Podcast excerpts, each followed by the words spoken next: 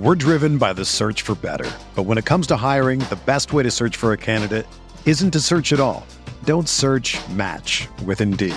Indeed is your matching and hiring platform with over 350 million global monthly visitors, according to Indeed data, and a matching engine that helps you find quality candidates fast.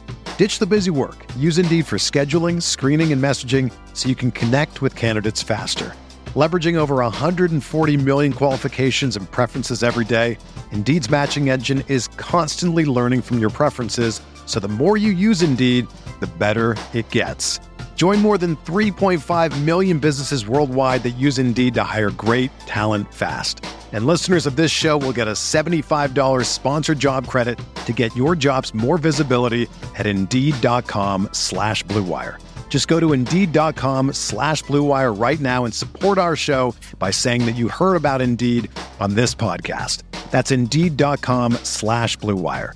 Terms and conditions apply. Need to hire? You need Indeed.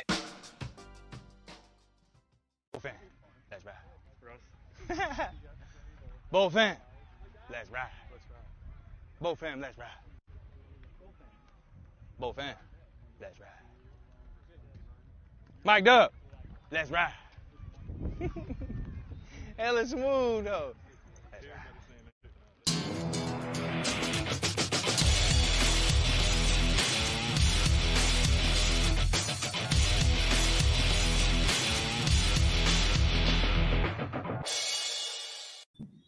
Bull fam, let's ride. How's it going, guys? Welcome into the Guilty as Charged podcast. We're going to be previewing the Chargers matchup with the Denver Broncos on Monday Night Football. Sounds really fun.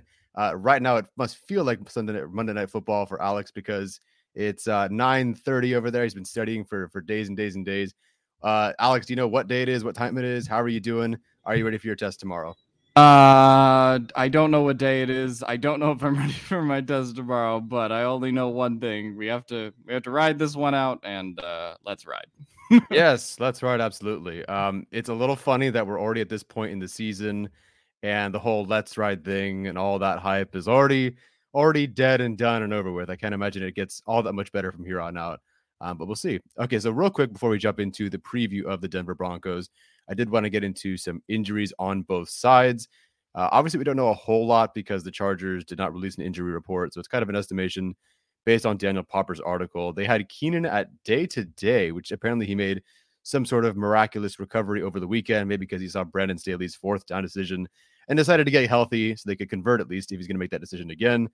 Josh Palmer, he picked up a knee injury, I believe, on top of his ankle injury that he already had. I don't know what his status is going to be. He obviously did finish the game, but he's been banged up. JC is full, I believe, and I would guess, but he's really not.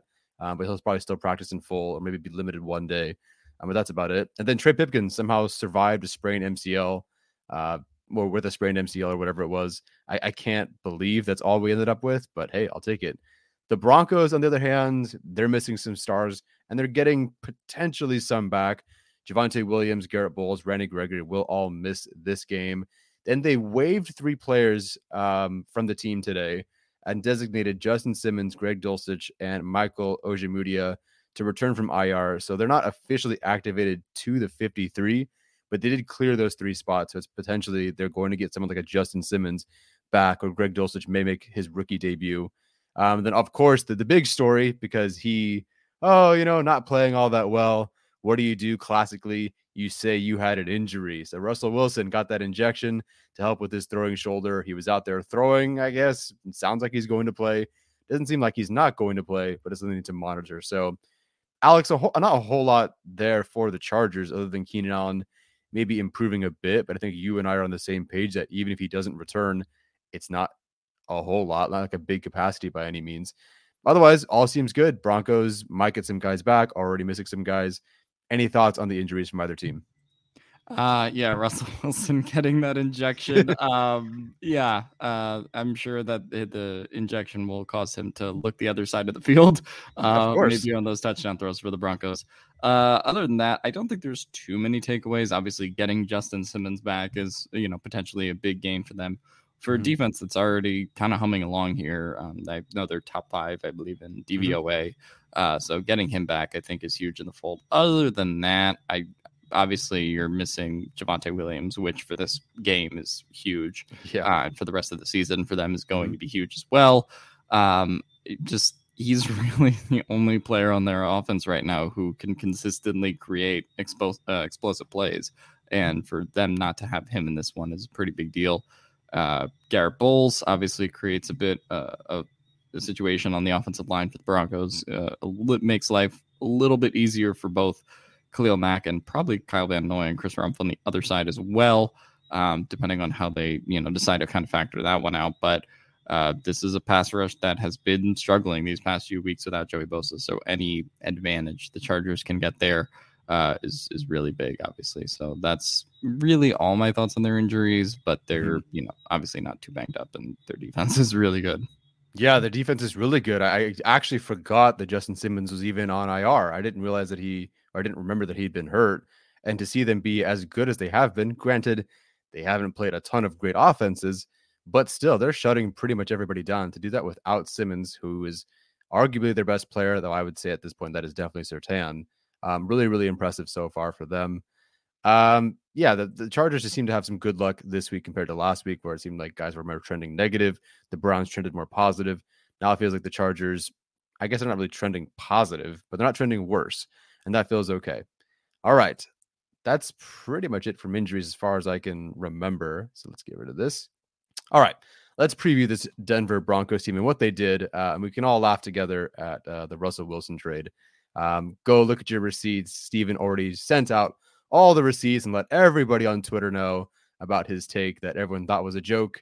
But he decided to pull the receipts on some people. So Denver Broncos preview, as we always do, we review the team's offseason, the coaches that they either still have or acquired, free agency, the draft, all that sort of stuff. Here we go.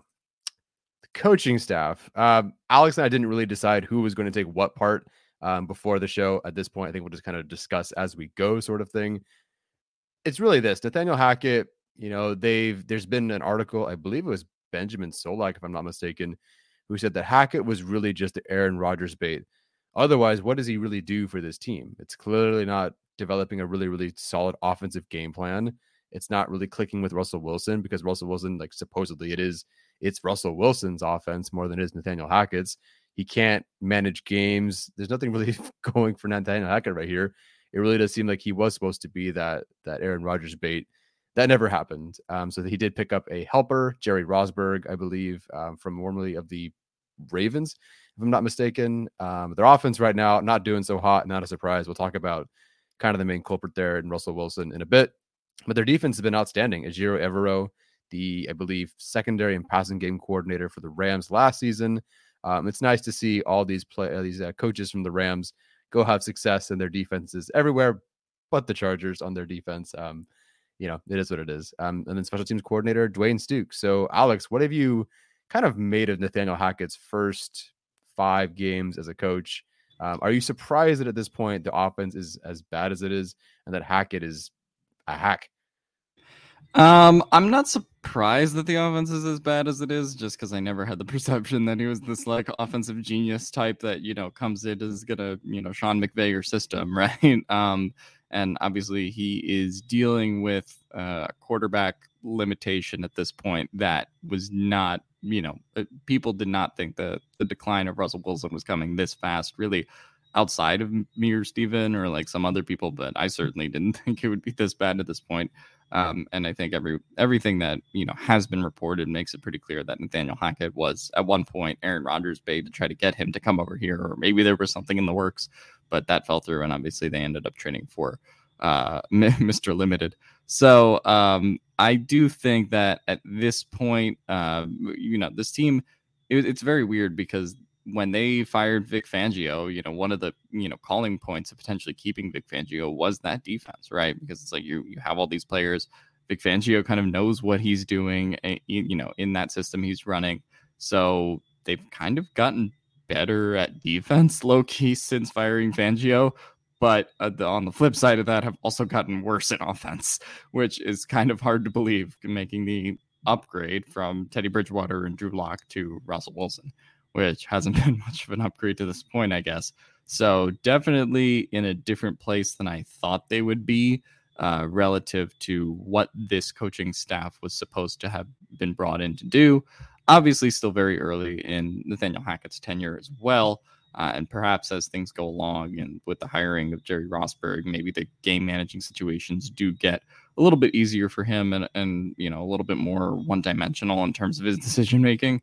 But definitely some early concern early on for both of the new AFC West coaching hires, as we saw with Josh McDaniels last night, and then Nathaniel Hackett. So definitely a weird situation because I do think that at one point they really did think they were getting Rodgers, which is why they brought Hackett in. Why they thought Nathaniel Hackett would be the selling point for Aaron Rodgers, I don't really know. Yeah. He's had plenty of offensive coordinators and coaches in the past, but this seems to just be the position the Broncos are kind of in right now. Yeah, they gave up all that they did. They were 26th last year in EPA per play, and they currently sit at 26th in EPA per play. They're scoring their points per game is 31st in the league, just ahead of Matt Ryan and the Colts, which looks like a whole other level of bad, but still 15 points a game after trading for Russell Wilson, even you know, very early on in the season. It's a bit disastrous to say the least. All right, free agency time. Let's talk about Russell Wilson. And I mean, Alex, have at it with Russell Wilson or really any of these guys. None of us had the Broncos making the playoffs. So there was definitely some hesitation here when it came to Russell Wilson. We just kind of wanted to see it. We knew the defense would at least be good. And even at top three, like I thought they would at least be a bit better than this, but, or that the Broncos would be better than this. But I mean, Russell Wilson, like he's been eating games away. It has not looked good. What have you just made of Russell Wilson in general so far? Yeah, it's weird because when he was traded there, I think the feeling was just like, oh, well, you're going from Drew Lock to Russell Wilson, right? Even if Russell Wilson's not going to be what he was at one point, that's still like a significant upgrade. But to this point, I just think it's a combination of Russell Wilson declining combined with Denver not using him to the best of his abilities right now. I think prior to, I think including the Colts game, he's only had 6 designed like quarterback runs or plays where he can use his legs and move outside of the pocket and do all that kind of stuff, which is what he was so great at in Seattle, right? Russell Wilson was not even in Seattle, this like generational pocket passer that we talk about with like guys like Patrick Mahomes, guys like Justin Herbert, Josh Allen, Aaron Rodgers, etc., Tom Brady.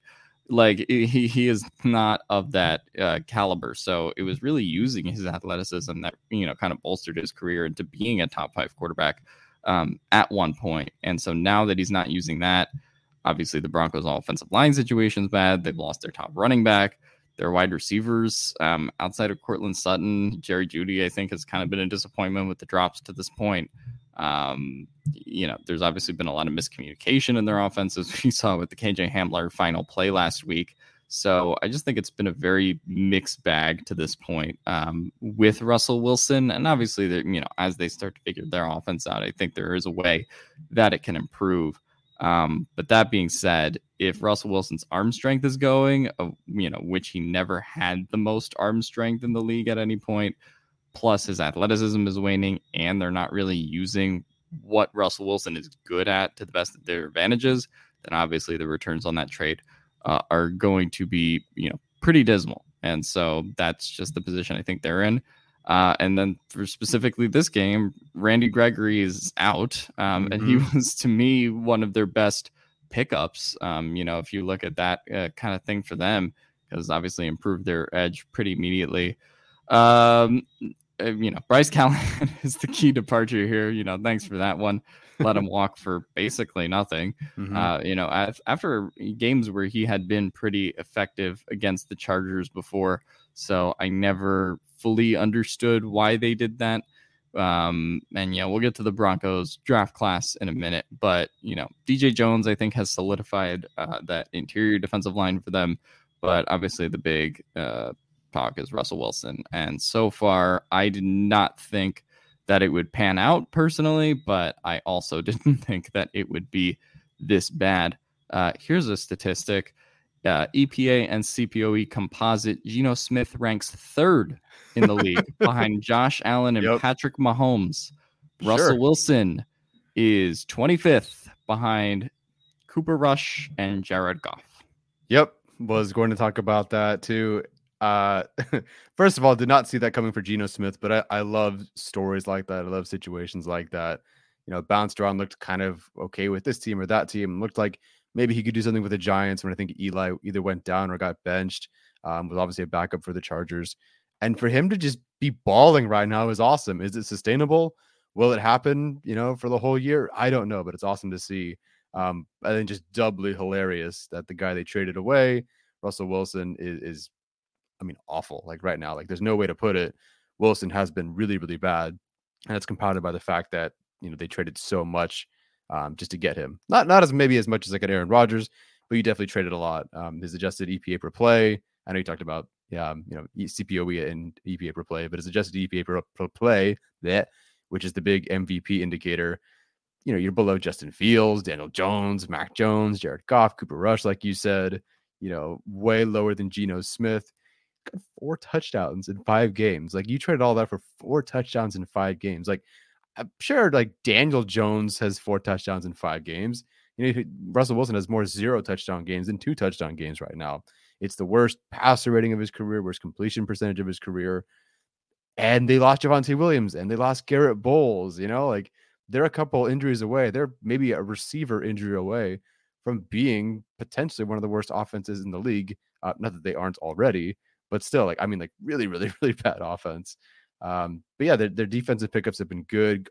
Gregory being out in this game is huge. Yes, Jamaree Salyer only gave up 6 pressures against the Browns, but like Justin Herbert, the scheme, the run game had a lot to do with that. So not having to face Randy Gregory, even though I do like Nik Bonitto, I do like Nick Chubb, not facing Gregory, who had 19 pressures, 2 sacks in 4 games. That's huge. And then DJ Jones, man, a respectable 10 run stops, 10 pressures, 2 sacks. Really, really good. I really like the interior of DJ Jones, Draymond Jones. I believe both are healthy right now. That's a really good interior. They're getting a lot of, you know, payoff so far from their defensive guys outside of the injury. It's Russell Wilson. Like it's as bad as he's been. It's going to kill them until he figures it out. The question will be, of course, will he figure it out this week? We'll see. Alrighty. Last but not least, their draft class. Not a lot really to go off of here for them. I wasn't really super big fan, or I just didn't know of a lot of their guys in rounds 5 or later. Luke Wattenberg, I saw one play of him snap a ball 30 feet over the quarterback's head. The defense ended up recovering, and I figured, okay, that's good enough for me. Maybe he's doing great. I don't know. Maybe he's their Jamaree Salyer one day. You know, just a guy who shows up and does great. But Nik Bonitto, I believe he had only 16 snaps to start the year, but then he did bump up to 29 last game with Gregory out and did have 4 pressures and a run stop. I really liked him. Greg Dulcich, I think that was Stevens' tight end 1. I think it was my tight end 2 or 3. Alex, I don't know where you had him, but otherwise, I know the thing from Denver, which is kind of how I felt about the Chargers. I felt like the Denver reporters were saying, I like Nik Bonitto, I like Greg Dulcich, I like Damari Mathis, I like Ioma Uwazurike, but it maybe wasn't really what they needed. Like they felt like they needed maybe more offensive line help or something like that. They really didn't get that. They got a linebacker, or excuse me, an edge rusher and a tight end. Although I guess you could say Nik Bonitto's kind of a linebacker because he played a lot of middle linebacker in college. But, you know, edge rusher / linebacker hybrid, tight end, safety, and a defensive tackle. Kind of sounds like the Chargers class after Zion. Like you got some guys that maybe you like, but it really wasn't positions of like premium positions that maybe you needed some more help in, some more depth in. So far, the Broncos feel like they're paying for it. Yeah, and I mean, I think the big thing is not having that first-round pick because you traded for Russ. I believe they also don't have it next year, which is going to be pretty crazy depending on how, you know, bad this team gets.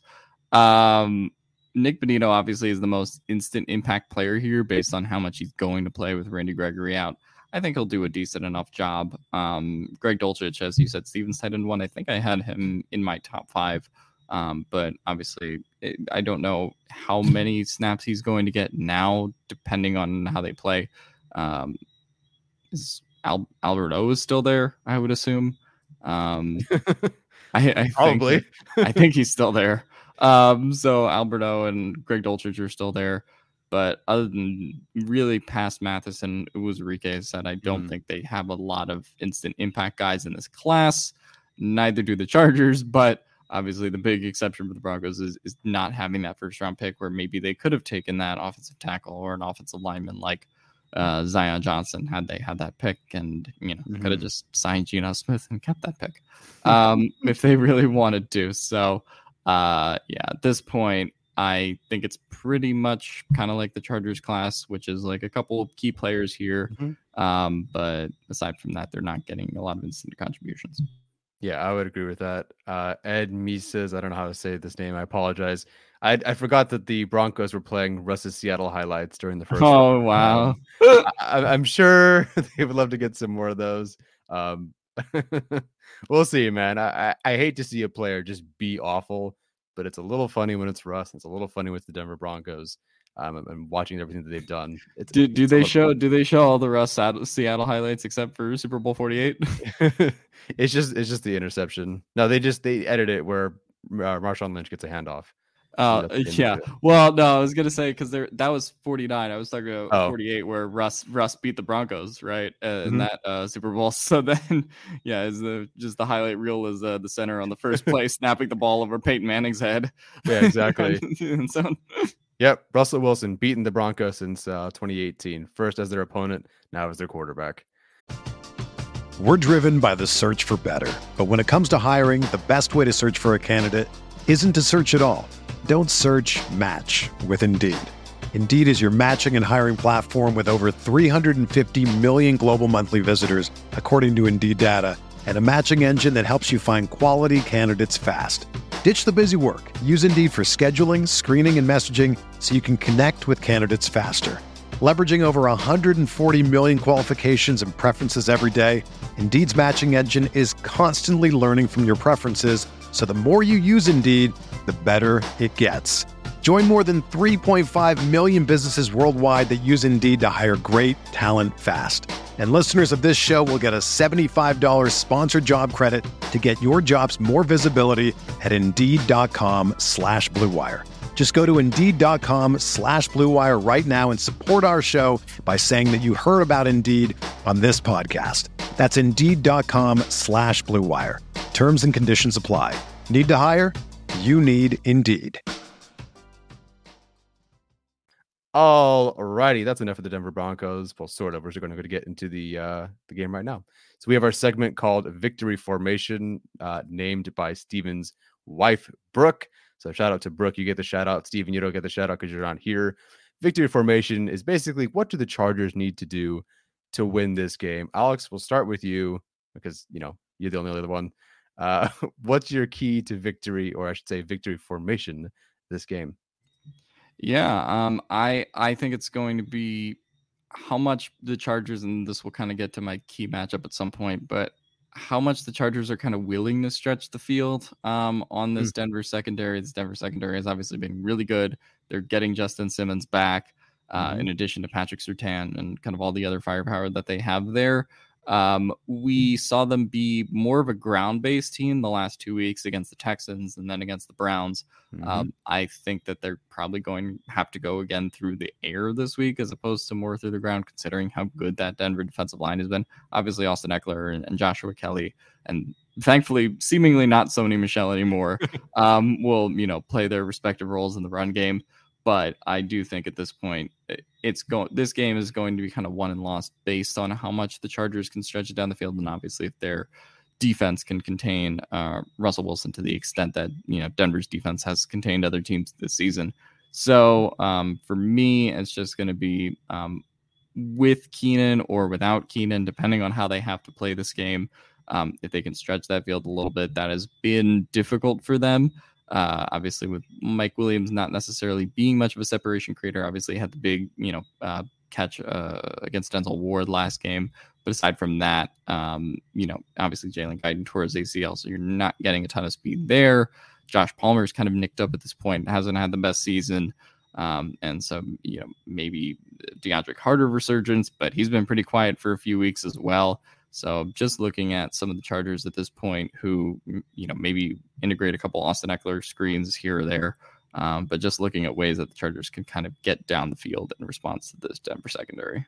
Yeah, absolutely. So the Broncos are 13th in rush EPA and come on, Tyler, make it work. 4th in dropback EPA. But it's so tough to tell because yes, they played Geno and he's playing fantastic, but they haven't really played a very good offense so far. I would assume, even though I think Seattle is ahead of the Chargers in metrics and technically Geno is ahead of Herbert, like I do feel like this is the best offense the Broncos will have faced all year so far. So we'll see how it goes.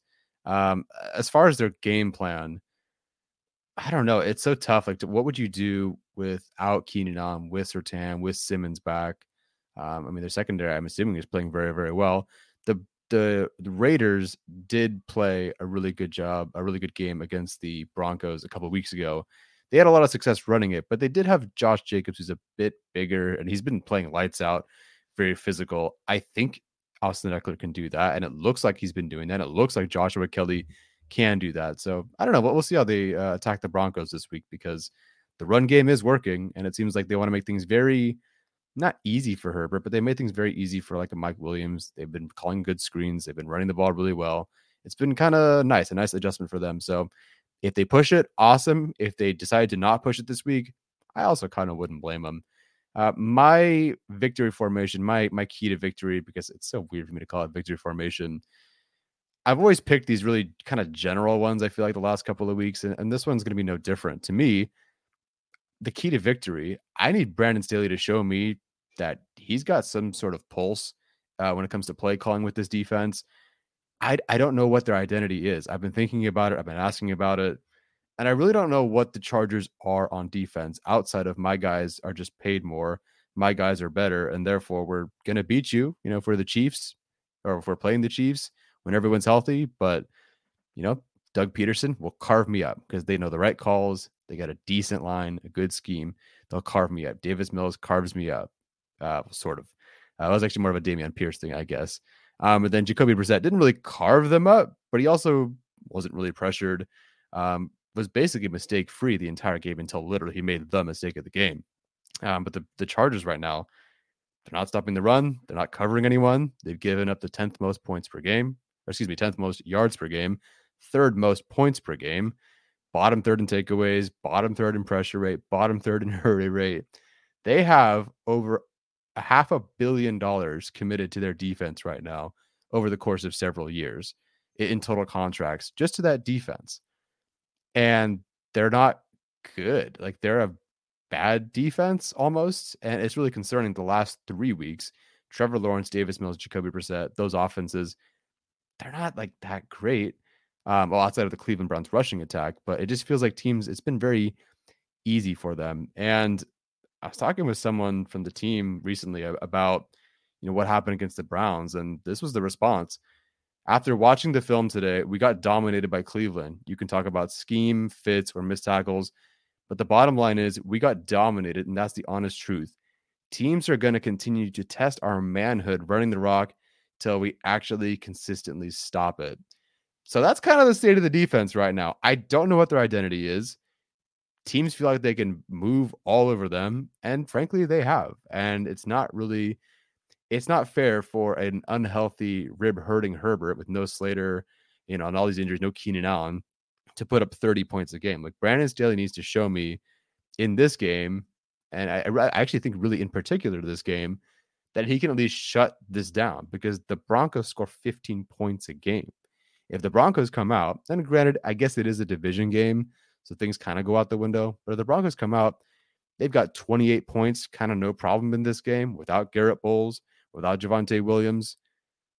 I'm concerned. So to me, it's very general, but I need to see Brandon Staley have some sort of positive impact on this defense outside of, I just brought in really expensive players. And by the way, those expensive players like a JC Jackson, not playing so hot right now. Right. I mean, you talk about the $500 million they've committed over these next couple of years. I mean, Joey Bosa is obviously out, so you're not getting production out of him till he comes back for the groin injury. And then that's kind of, also piled on by the fact that JC Jackson hasn't been playing very well. And obviously you paid him, which then, the Bosa thing obviously puts a lot more pressure on Khalil Mack, who's probably getting effectively quadruple teamed at this point because there's not a whole lot else left on Bajora's standpoint on the Chargers defensive line. Outside of Jerry Tillery, which, I mean, talk about one of the storylines of the season, 4 pressures and 1 hit last week because, of course. So, I mean, really, you just look at where the Chargers have kind of lost money this season in terms of the adjusted games lost, and obviously you're losing games from JC Jackson, both in terms of how he's playing on the field and obviously missed games earlier in the season. And now you don't have Joey Bosa, who are two of your most high-profile, high-pay players in the defense. And this Chargers team just wasn't built with like a whole lot of depth on defense either, as we've kind of seen in the safety room, in the corner room a little bit right now. Michael Davis didn't play a single defensive snap last week. So it's all up to JC and Asante Samuel Jr. and Bryce Callahan at this point. They don't really have anyone behind there if any of those guys are having a bad game like JC has right now. And we've even seen that with the linebackers as well. Just because the Chargers have been trying different things, but now that they've had to put Kyle Van Noy at edge because Bosa's out, it's left a lot kind of to be desired there as a whole. So you just kind of see the domino effect rolling with the health of the defense right now. And obviously I think that's affected how Brandon Staley has called the games, but definitely I don't think is getting the level of performance out of this defense that he should be, even considering the JC Jackson thing, even considering the Bosa thing. Mm-hmm. Cleveland just knew that they could get what they wanted the whole game. Yeah, would have scored 35 if Jacoby Brissett doesn't, give an absolute gift to Alohi Gilman, which shoulda, coulda, woulda. But I mean, ultimately the Chargers could have allowed north of 30 that game, and obviously didn't give the best defensive efforts, particularly in the second half against the Texans either, where they kind of allowed the Texans really back into that one, on the basis of Dameon Pierce kind of running them on the ground. So for me, I definitely need to see better effort on defense. But obviously Staley just switching things up in general. And for me, for already talking about the Staley conversation, more consistent decision-making for me. That's gotta be something that's added in there, especially after we had Puntapalooza this week, with the ending of that Browns game. I just would like to see a little bit more consistency there. Yeah, 100%. I was it 3 field goals they took within the 10, which I understand, you don't necessarily want to be throwing into the end zone on 4th and 9. That's not ideal. So it's not like it was 4th and inches and they decided to kick it, but still you go field goal from the 9, field goal from the 7, field goal from the 9.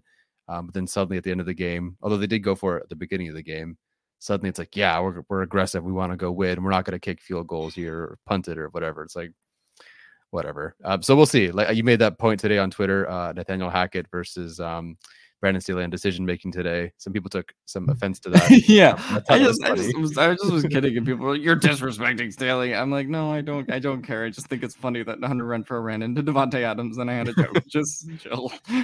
Yeah. That was a little funny on Monday Night Football for sure. I felt a little bad because I went home and watched the game with my dad, and it was just sorry. I couldn't help but not laugh. I tried not to laugh, but a pretty good one. Alrighty, let's get into some. See, if I run the show more often, I would know where these things are. Key matchups and bold predictions. Alex, what are your key matchups for this game? Patrick Surtain versus whoever he's covering is the big one for me. Obviously we've already talked about Keenan Allen. We don't know if he's playing this week. Now that he's a day-to-day, I guess you lean yes, but is that going to be obviously in more of a decoy role adjacent to what we saw in the Raiders game from a couple of years ago? Or is he actually going to be able, full go to potentially, go up against a guy who's playing a top 5 corner in the NFL right now, based on how he's playing right now in Surtain, or if Keenan is out this game, then obviously you're going to have Mike Williams having his hands full with Patrick Surtain this game. So for me, just based on the fact that it really in either scenario, the Chargers don't have a lot of depth at receiver and ability to stretch the field past Keenan Allen and Mike Williams at this point. I would just like to see those guys obviously play well against Patrick Surtain, but if one of them is blanketed and let's say Keenan does play, then you would hope Mike Williams kind of is able to get his own on offense through, you know, other aspects if he's not being locked down by Surtain. And the depth behind Surtain at corner has obviously been tested too. I think they just said Ronald Darby towards ACL, right? Mm-hmm. So obviously they're kind of feeling it at cornerback over there too.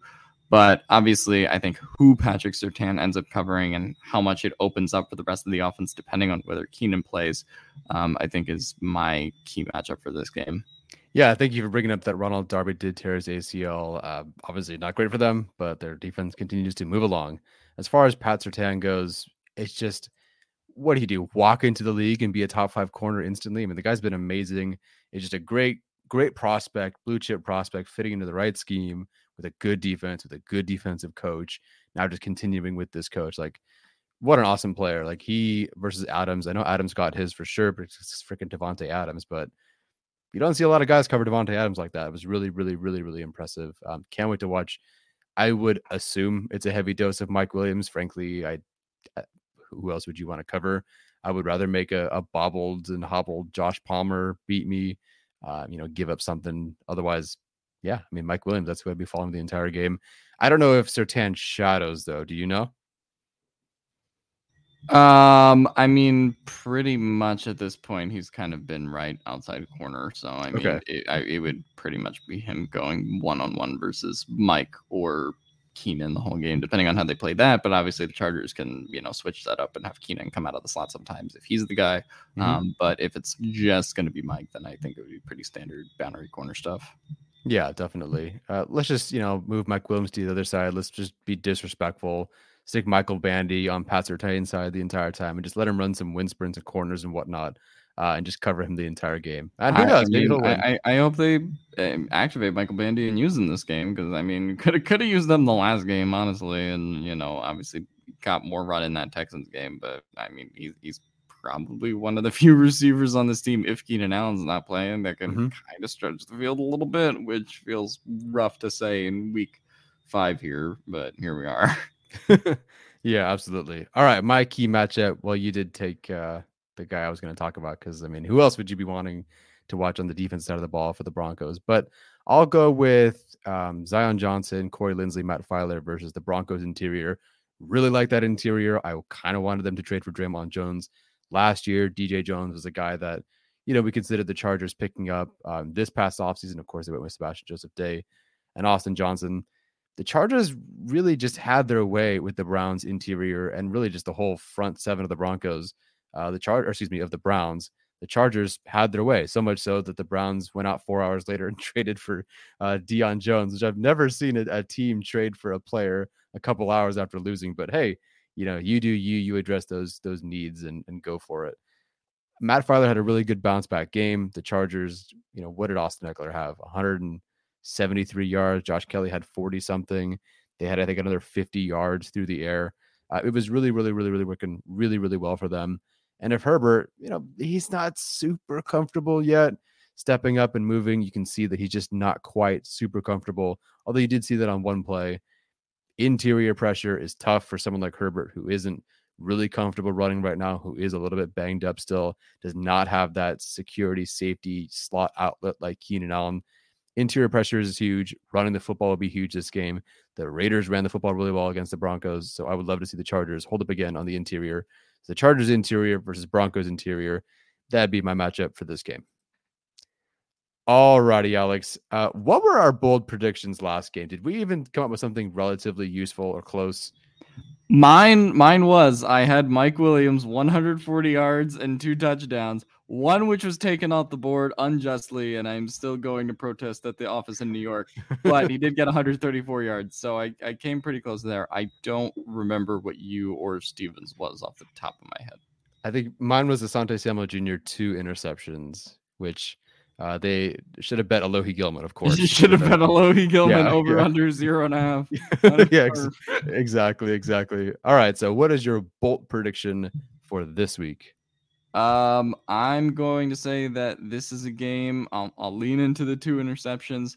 I think Derwin James gets 2 interceptions this game off of Russell Wilson. Russell Wilson's particularly struggled throwing into the middle of the field, which I think, has been his, problem for most of his career, but obviously the Chargers are going to play a lot of that two-man high that we see in this daily system sometimes. So I think Derwin gets definitely a couple pass breakups, unlike the last few games where he's kind of been running around. And obviously the Chargers have dealt more with the run game the last 2 weeks. But I think this is a game where Derwin asserts himself in pass coverage. So I will say 2 interceptions for Derwin James. I like that. I mean, Derwin was not a great game against the Browns, but you're not going to see 2 bad games from Derwin. So he's bound to have just another good game. He's been excellent all year, arguing for him being, MVP. Of course, we say that he was a contender for MVP, then he has a shit game, but whatever. So yeah, I like that one for sure. For me, I'll go with either 2 from each of these players, but 0 for the other, or 1 from each. Sacks for Chris Rumpf and Kyle Van Noy. I think they don't have a breakout game, but I'll say either Chris Rumpf has 2 sacks or Kyle Van Noy and Chris Rumpf each have 1. I think Kyle Van Noy is the starter technically, but it sort of depends. I feel like someone was with Russell Wilson, the pocket presence just hasn't quite been there. Just watching him, Chris Rumpf kind of needs cleanup sacks. Unfortunately, right now he's not really winning immediately, both against the pass and against the run. Kyle Van Noy, not much as a pass rusher, okay against the run so far. But I think this is a game that, yes, they do need to set the edge, as Philip Casey is saying in the chat.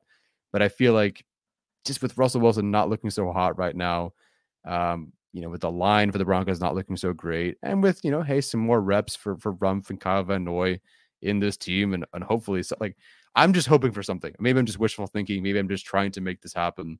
But I'm hoping that those 2 guys either each get a sack or Chris Rumpf gets 2. Is that very bold? I don't know.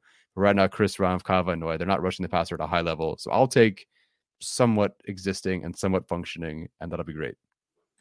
I would love the pass rush from the edges to somewhat exist and somewhat function. So, that's a great start. Yeah, absolutely. Someone is kind of joking. Norton gives up 0 pressures on the sideline this week. That is a bold prediction. He did walk into the game. He played 3 pass rush snaps and still gave up a pressure, which is as much as Trey Pipkins gave up the entire game. So please stop speaking things into existence with Storm Norton, because he's gonna find his way into the game somehow. If God willing, he'll find his way into the game, even if there's no injuries. So I would like the least Storm Norton possible. Yeah, no, I would completely agree. I don't know where he's at right now, but I believe in the last 2 games where he's had to just kind of jump in as a tackle, it's 25-30 pass blocking reps and 9 pressures allowed. That's just, come on, man. That's not, and I'm sure half of those are screens or quick games too. So how do you give up pressures that quick? I don't know. Yeah. It's just wild to me that the Chargers were like, we're going to start Jamaree Salyer, our 6th round pick, over Storm Norton. But we still, on the other hand, have confidence in Storm Norton to be our swing tackle if anything happens to Salyer and Slater, even though they're not confident in him starting the game. Yeah. I still think that situation's weird, and God, do they need another swing tackle. Yeah, they do. They absolutely need another swing tackle. If you're benching your swing tackle for, listen, Salyer's been good, don't get me wrong, but benching him for Salyer and just praying that works out, and it actually working out, that's great, but that's lucky. That's a bad process, and they need to find something else. At this point, it's apparent. You have to look at the numbers. You have to look at the film. You have to know who he is. When he's on the field, I don't care if he knows the scheme. I don't care if he improved or he's with us from last year and the year before, or whatever. I don't care. He's been awful. He's been as bad a tackle in limited action as I've ever seen. And that was after last year, where he was one of the worst tackles in the NFL just as a starter. So that's my Storm Norton rant, I guess. Alrighty, guys, we are out of things to talk about. So it's now your turn, guys. Throw in some questions in the chat. We'll go for 10 minutes. I'm kind of tired, and Alex has school or something. So I know he's not going to study after this, but I won't keep him for too much longer. And we won't go for too long. So if you guys have any questions, fire them in the chat. If they're food related, we'll make it 1 question. I don't know. We'll see what we get to. No birds, by the way, if I'm not mistaken. Are there no birds today, Alex? No birds? You guys don't hear any birds? It's very faint today. Oh, okay. Well, I haven't seen people complaining about it in the chat, right, so maybe exactly. It's been a little fainter. I don't know. Yeah, not bad. No, not a very quiet birds day today, so that's a good omen, maybe, or something like that.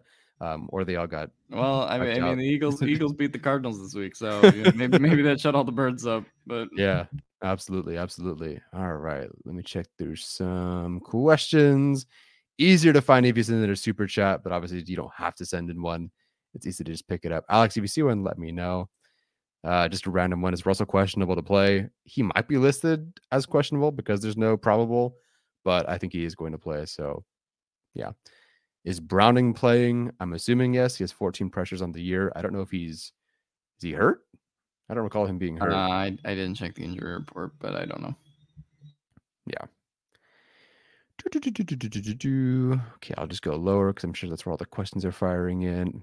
Of course, I'm seeing a lot about Robbie Anderson, not a particular question. Just people are saying something about Robbie Anderson this, something about Robbie Anderson that.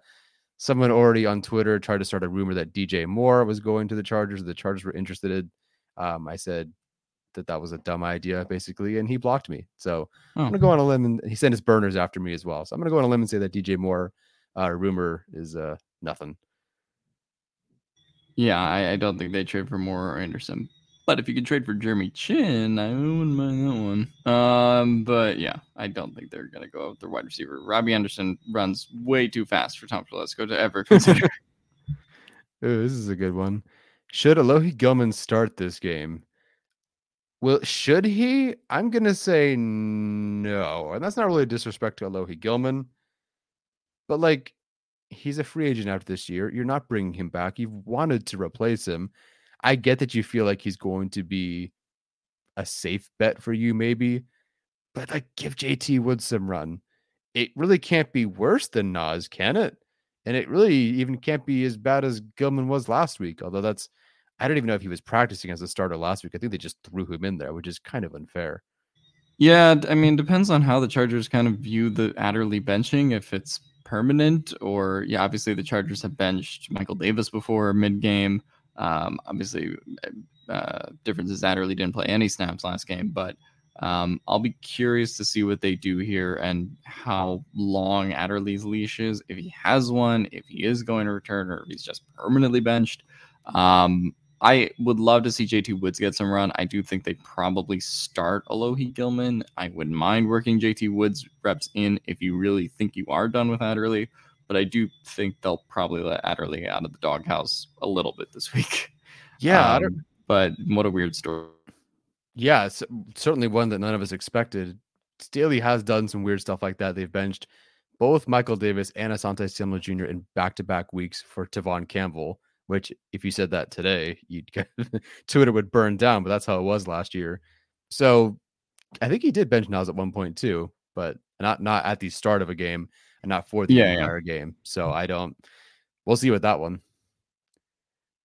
Jason A asks, would you rather trade for an edge or a wide receiver? Wide receiver, because I think you're assuming Bosa comes back later in the year. Yeah, I would say wide receiver. They need somebody who can separate right now. Obviously would love to think that Keenan Allen is coming back and eventually he will. But with the nature of his injury being a little older anyway, that is something where I don't know if you want to rely on him as much as you are. Mm-hmm. So for me, it would be wide receiver and test the free agent market a little bit if you want to there as well. Mm-hmm. But I just think they need someone who obviously, and Michael Bandy has like filled that role with them at points, but I just think they need someone more established to be their wide receiver 3 or 4, depending on how they view it, but they seem to have a lot of institutional faith in Palmer still. Mm-hmm. And obviously Carter has kind of been like the gadget guy in those scenarios. So don't think they would really trade for a wide receiver, but that's where I would be right now. Yeah. So the Chargers, looking at their schedule, they have, if we're looking at the Chargers trying to go all in, I think their schedule the next few weeks does give them the opportunity to potentially do that. You have the Broncos, who I think we'll both pick them to beat. They have the Seahawks, which I know you're a bit more hesitant about, but I feel better about them being at SoFi. We'll see. If Russell Wilson goes off this week against the Chargers, we'll see. But the Seahawks, I still don't believe in them. Or Geno Smith, I feel like that's going to fall off at some point, but we'll see. Then they play the Falcons. So there's really three, like the Chargers should go, especially after how they looked against the Browns, 3-0. Over the next 3 games, I don't know what the trade deadline is, though. Do you know when the trade deadline is? It's like a November thing, isn't it? Week 9, something like that. I don't know exactly. Yeah. So I think the Falcons game is week 8. So it'd be before the Niners game. Yeah. I mean, if you go 3-0 and you're 6-2 by that point, not that that's, you know, the greatest all-in record, and you might lose some guys between now and then, but I'd give it a shot, because then you have the Chiefs. Well, you have the Niners, who you could beat, the Chiefs at home, the Cardinals, who you'll beat, the Raiders, you probably feel good about, Dolphins, we'll see, Titans, you feel better about, Colts, I feel much better about, Rams, I feel way better about at this point, and then the Broncos again, although it is in Denver. Like, that's a run you could make things work, but I'm not going to count the chickens before they hatch with this Chargers team ever again. So maybe. What was your kind of thoughts after the fact, that after Staley mentioned it too, on Keenan Allen's tweet? Do you think it was a red flag during the game? Do you think our players are buying into our scheme? I mean, I think they are. I mean, Keenan Allen he probably shouldn't have been on Twitter, but like Keenan Allen had the same reaction we all did, which is like, what the hell is going on? Obviously, if Keenan Allen had played that game and been there in person, I obviously think he kind of would have went with the moment and probably said something adjacent to what Austin Eckler said in his press conference yesterday, which was pretty much just lock in step with what Staley's, agenda has been on fourth downs and stuff like that. I don't think it was a red flag, but I mean, we all kind of sat here and we're like, man, they were lucky that, York missed that field goal, because otherwise that decision cost them the game.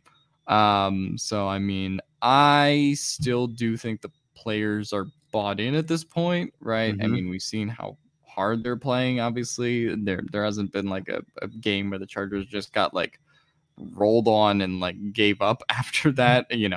Obviously things could have went a whole different way after the Jags game, but since then they've obviously reeled off 2 straight wins, going for 3 here. So I do still think there's institutional faith in the coaching staff, but at this point, obviously, if Staley kind of makes the wrong decisions here and things start to go sideways, things could change. And then, maybe that decision does stick in the back of the players' minds. But at this point, I think that everything's pretty okay. And it seems like Staley talked that out with Keenan Allen. Yeah, it does seem like they talked about it. I do understand both points. I even, to a certain extent, understand Staley going for there are reasons. I can stick 3 reasons on a board for why the Chargers should have gone for it. I just, again, like Keenan Allen, I'm thinking, what are we doing? And of course, it also doesn't pay off. So there's that. All right, we'll do a couple more questions and then we will get out of here. Oh, I saw a good one in here somewhere. Now I can't find it. If you find one, let me know. People keep talking about Jerry Tillery in the chat. He had a really good game. Like, he had 4 pressures. Yeah. Win rate. He led both teams in win rate. Credit to Tillery. I think he has like 8 pressures in the last 2 weeks or something. Yeah. So, yeah. I mean, he's been their best interior defensive pass rusher. I mean, probably other than Sebastian Joseph Day, if you want to count him in, but as a pass rusher, really, I don't know. Yeah, absolutely. It was a question about the run game and why they're not calling up Fehoko.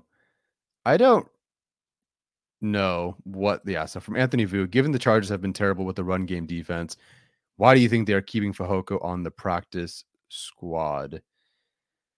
I mean, they believe in Covington over him. Yes, that is the reason. That's to me, that's the reason, and I guess Staley was proven right, if you want to say that, by him coming up with the run stop last game. I don't believe that, and still believe Fehoko is analytically the better player against the run and all those things.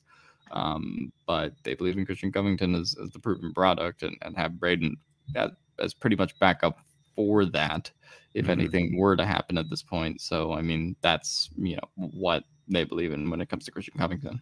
Yeah. And I honestly don't know. I guess it depends on who it is. I don't even know that with an injury that they would call up Fehoko. They might, if they want to keep 6, but that might be if let's say, I don't know, Christian Covington gets hurt.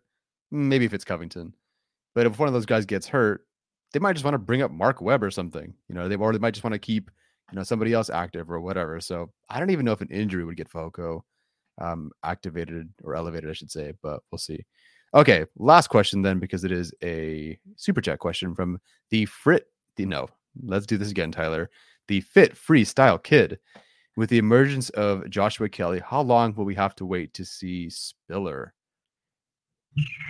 Depends on how Sony Michel plays.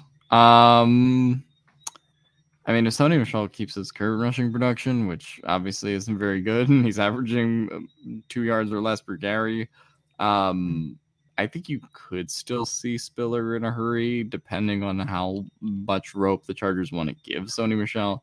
But it's pretty clear at this point, based on the snap counts from last game, that they've already given Joshua Kelley RB2, effectively, even with the Sony Michel signing, which seems to be a role that they kind of at least promised Michel at one point. But now, obviously, it's Joshua Kelley there. I don't think we're too off from it, and obviously none of us hope that there are injuries, but obviously the Chargers are one running back injury away. Eckler's been injured before. All these guys have kind of been nicked up in the past. So you look at injury factors. Well, I don't think we're that far away from Spiller playing, but I wouldn't be surprised if it was sometime after the bye week. But we'll kind of see there. Yeah, that's a good call. Just looking at Trey McKitty, you know, we thought, oh my God, they don't have McKitty. Oh my God, they don't have McKitty. Like, or they had him, but they weren't using him. Oh God, what a wasted pick. Now, maybe you feel that way today, but he didn't touch the field until week 8. And let me see his blocking snaps. So he didn't touch the field till week 8, and he wasn't even playing more than 20 snaps until week 14 in terms of run blocking. So he wasn't even really, I'm assuming, let's see, was that? No, that was 2 games before, or 1 game before Parham got hurt. So I think they will work him in. Josh Palmer wasn't heavily involved really until there were injuries. So whether it's just later in the season, like Alex said, or injuries, kind of like Alex said, both could happen. So I could definitely see that. All right. Ivan did send in one more super chat, so I will make sure we get to those because sometimes we don't. How do you feel about Chris Rumpf? I mean, depends on kind of what you're asking him to do, I guess. If you're asking him to sort of like rotate in for Joey Bosa or Khalil Mack, you know, in the limited series of snaps, I feel fine with him in that role. But Chris Rumpf obviously is not supposed to be one of this team's starting edges. Obviously, Kyle Van Noy is kind of the starting edge right now, and Chris Rumpf is kind of behind him, but they're playing relatively similar amounts of, you know, edge rushing snaps at this point. I kind of feel like both of them have been sort of a wash there to this point. Would have liked to see more from Van Noy as an edge rusher. Kind of felt that he was a little bit better back in the linebacker role that we saw in those first couple of weeks, but now with Joey Hurt, obviously has to play edge. I haven't been impressed with Chris Rumpf, but I guess I don't think he's been playing bad either necessarily, given the circumstances, but obviously both of them are kind of going to stick out like sore thumbs because you're ultimately trying to replace the production of Joey Bosa.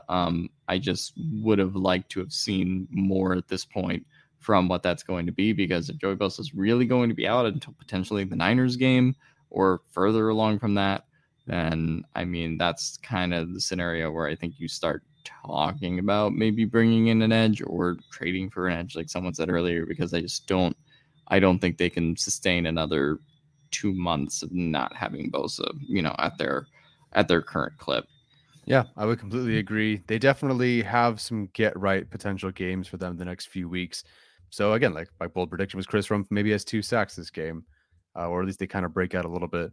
As it stands right now, I just tweeted this today or yesterday, I can't remember. But right now, Kyle Van Noy, in terms of pass rush productivity and win rate, he's 92nd out of 97 in pass rush productivity and 55th in win rate. Rumpf is 62nd in productivity, 59th in win rate. The big problem really is stopping the run. The run stop rate, surprisingly, Kyle Van Noy is 9th out of 103 in run stop rate. Chris Rumpf is tied for 103rd out of 103 in run stop rate, which is tied for 103rd. That's basically 100 seconds. So yeah, exactly. Yeah. Not great. And by the way, Jerry Tillery's run stop rate is higher than Morgan Fox's right now. I think we should talk about that sometimes because that's not good. Yeah. All righty, guys. Alex, thank you for joining me. Really, we both showed up. It's not like you joined me or anything.